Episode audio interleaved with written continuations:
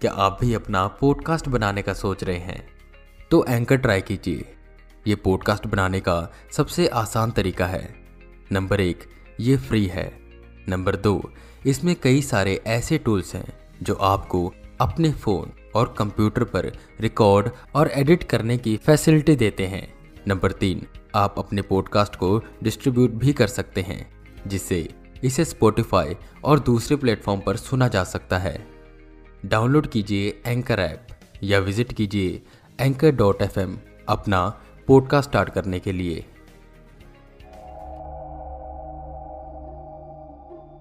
कहानियाँ सुनना हम सबको पसंद है और उसमें से खासकर हॉरर स्टोरीज हम सबकी फेवरेट होती हैं। पहले के वक्त में जब हम अपनी नानी के घर जाते थे, अपनी दादी के घर जाते थे तो रात के वक्त उनसे कहानियाँ सुनते थे, भूतों की, प्रेतों की, और हमें मज़ा भी बहुत आता था। पर क्या आप जानते हैं कि कई कहानियाँ इतनी डरावनी होती हैं, इतनी डार्क होती हैं, कि उसको सुनने के बाद कोई शख्स मर भी सकता है? जी हाँ आपने सही सुना। कुछ कहानियाँ ऐसी भी होती हैं, जो अगर किसी को ना सुनाई जाए तो ही ठीक।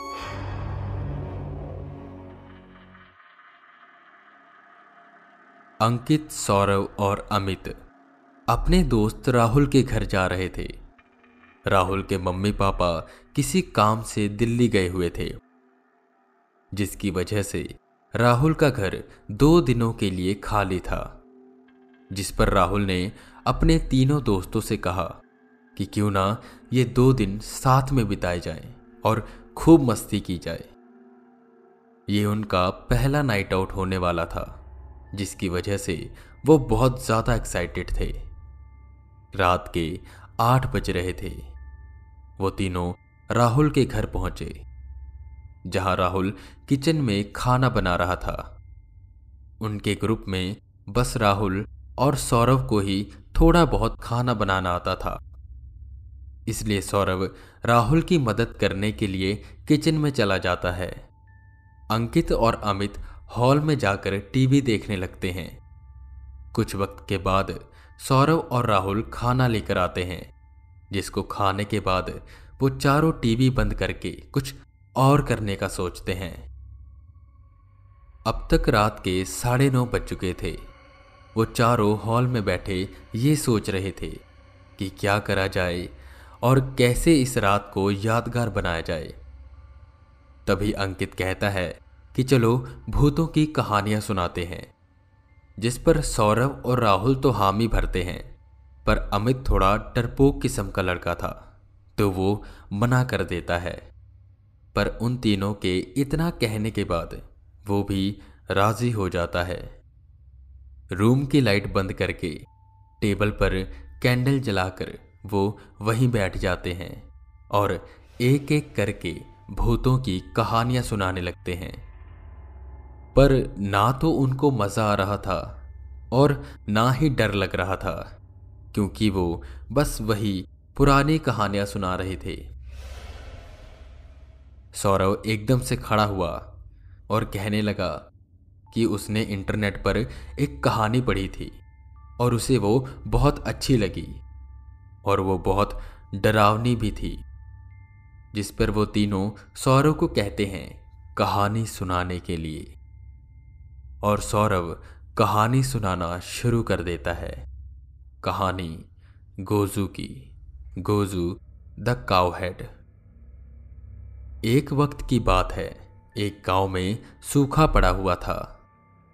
गाँव वासियों की फ़सलें खराब हो गई थी और उनके पास ना तो कुछ खाने को बचा था और ना पीने को। हालात इतने खराब हो गए कि वो मजबूरी में अपने पालतू जानवरों को मारकर खाने लगे। उनका मांस तो वो खाते ही, पर उनका खून भी पी जाते। धीरे धीरे उनकी बकरियाँ और मुर्गियाँ खत्म हो गई। अब उनके पास बस गाय ही बची थी। और अब तक वो इतने दरिंदे हो चुके थे, इतने खून के प्यासे हो चुके थे, कि वो गाय को मारकर खाने लगे और उसका खून पीने लगे। हालात और बिगड़ते जा रहे थे। एक वक्त तक गाँव वासियों को उम्मीद थी कि किसी न किसी तरह वो जी लेंगे। पर अब उनका हाल बद से भी बदतर हो चुका था। अब उनकी गाय भी खत्म हो चुकी थी। ऐसे ही एक दिन उस गाँव में रात के वक्त एक बच्चा आया, जिसने सर पर गाय का सर पहना हुआ था, जिसे देखकर गाँव वाले सोच में पड़ गए कि आखिर इस बच्चे ने गाय का सर क्यों पहना है, जहाँ आधा गाँव उस बच्चे को देखकर उलझन में था। वही आधे गांववासी गाय का सर देखकर इतने पागल हो गए कि उन्होंने बिना कुछ सोचे समझे उस पर हमला कर दिया और उसे मारकर खाने लगे। तब उन्होंने ये गौर किया कि उस बच्चे ने कोई गाय का सर नहीं पहना, बल्कि उसका सर ही गाय का था। ये अजीब बच्चा, जिसका आधा शरीर इंसान का और सर गाय का, ये आखिर कहाँ से आया? ये किसी को नहीं पता था। पर अगले ही दिन वो सब गाँव वालों की रहस्यमय तरह से मौत हो गई। ये कहानी सुनकर अंकित और राहुल को तो मज़ा आ गया, पर वहीं अमित सर झुकाए, बस मोमबत्ती की ओर देख रहा था। कहीं ये सदमे में तो नहीं आ गया? इतनी डरावनी कहानी सुन के अंकित ने हँसते हुए कहा, जिसपे अमित अजीब तरह से हँसते हुए बोला, ये कहानी झूठी है। सौरव ने कहा, हाँ, ये कहानी झूठी है, क्योंकि गोजू की असली कहानी किसी को नहीं पता, वो बस एक रहस्य है। अमित ने टोकते हुए कहा, पर मुझे पता है। तुझे कैसे पता? वो तीनों हैरान होते हुए अमित से पूछने लगे जिस पे अमित ने धीरे धीरे चेहरा ऊपर किया। सौरव, राहुल और अंकित ने अमित की आँखों पर गौर किया, जो पूरी तरह से सफ़ेद हो चुकी थी। वो तीनों बेहद डर गए और बाहर की ओर भागने लगे, जिस पर वो रूम का दरवाज़ा अपने आप बंद हो गया। और अमित ने हँसते हुए कहा अभी कहाँ जा रहे हो? पहले मेरी कहानी तो सुन लो। और फिर अमित ने कहानी सुनानी शुरू कर दी, जिसे सुनते सुनते वो तीनों ज़ोर से चीखने लगे और कहने लगे कि हमें नहीं सुननी तुम्हारी ये कहानी। बंद करो इसे। और गोजू की वो कहानी पूरी होने से पहले ही उन तीनों की मौत हो गई।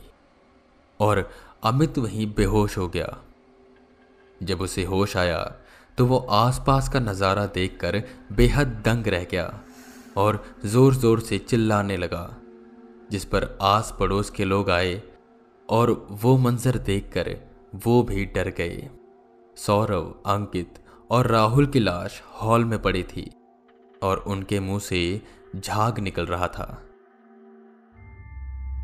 आई होप आपको ये कहानी पसंद आई होगी और अगर आपको कहानी पसंद आई है तो हॉरर टेप को फॉलो करें, अपने दोस्तों के साथ शेयर करें, और अगर आप हमसे जुड़ना चाहते हैं तो आप हमें इंस्टाग्राम पर फॉलो कर सकते हैं। आईडी है हॉरर टेप हिंदी। बाकी, मैं वी के रावत, फिर मिलूँगा आपको एक नए एपिसोड के साथ। तब तक के लिए बने रहे हमारे साथ, और सुनते रहें हॉरर टेप